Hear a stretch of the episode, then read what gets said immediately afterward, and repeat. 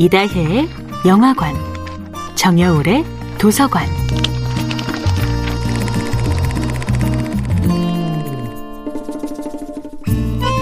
안녕하세요. 여러분과 아름답고 풍요로운 책 이야기를 나누고 있는 작가 정여울입니다.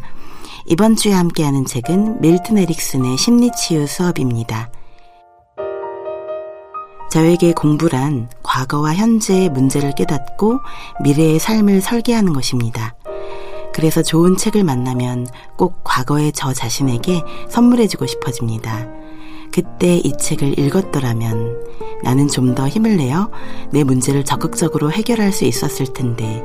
그래서 좋은 책들은 항상 행복한 아쉬움을 남겨주지요. 10년 전에 알았더라면, 20년 전에 읽었더라면 하고요.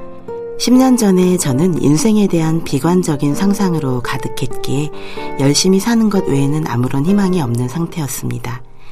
어쩌면 열심히 살기만 하는데 너무 지쳐 있었지요. 타임머신이 있다면 그때의 나에게 되돌아가 이 책을 선물해주고 싶습니다. 바로 밀튼 에릭슨의 심리치유 수업이라는 책이지요. 어떻게 해야 내 답답한 인생을 벗어날 수 있을까? 어떻게 하면 내 삶을 바꿀 수 있을까? 지금 이런 고민을 하고 있는 분들이라면 이 책이 많은 도움을 줄 것입니다. 멋진 신세계의 작가 올더스 헉슬리뿐 아니라 인류학자 마거릿 미드 등 수많은 사람들이 정신적 지주로 삼았던 밀턴 에릭슨. 그는 최면을 신비의 영역에서 과학의 영역으로 옮겨왔다고 평가받는 에릭슨 테라피로 유명합니다. 그는 두 번에 걸친 심각한 소아마비를 자기 최면과 무의식의 힘으로 이겨낸 인간 승리의 모델입니다. 최면요법의 대가로 알려졌지만 국내에서는 아직 생소한 심리학자 밀턴 에릭스는 무의식을 어떤 이상적 징후의 원인이라기보다는 문제 해결의 원천으로 생각했습니다.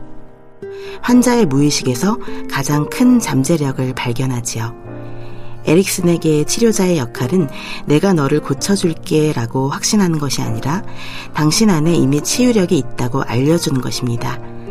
무의식에 해답이 있다는 아이디어는 지금은 많이 대중화되었지만 그가 한참 활동하고 있었던 1950년대까지는 매우 생소한 아이디어였습니다.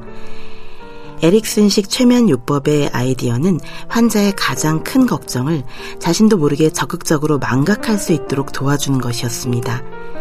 우리 마음 깊숙이 잠들어 있는 무의식의 힘을 적극적으로 활용하는 방법.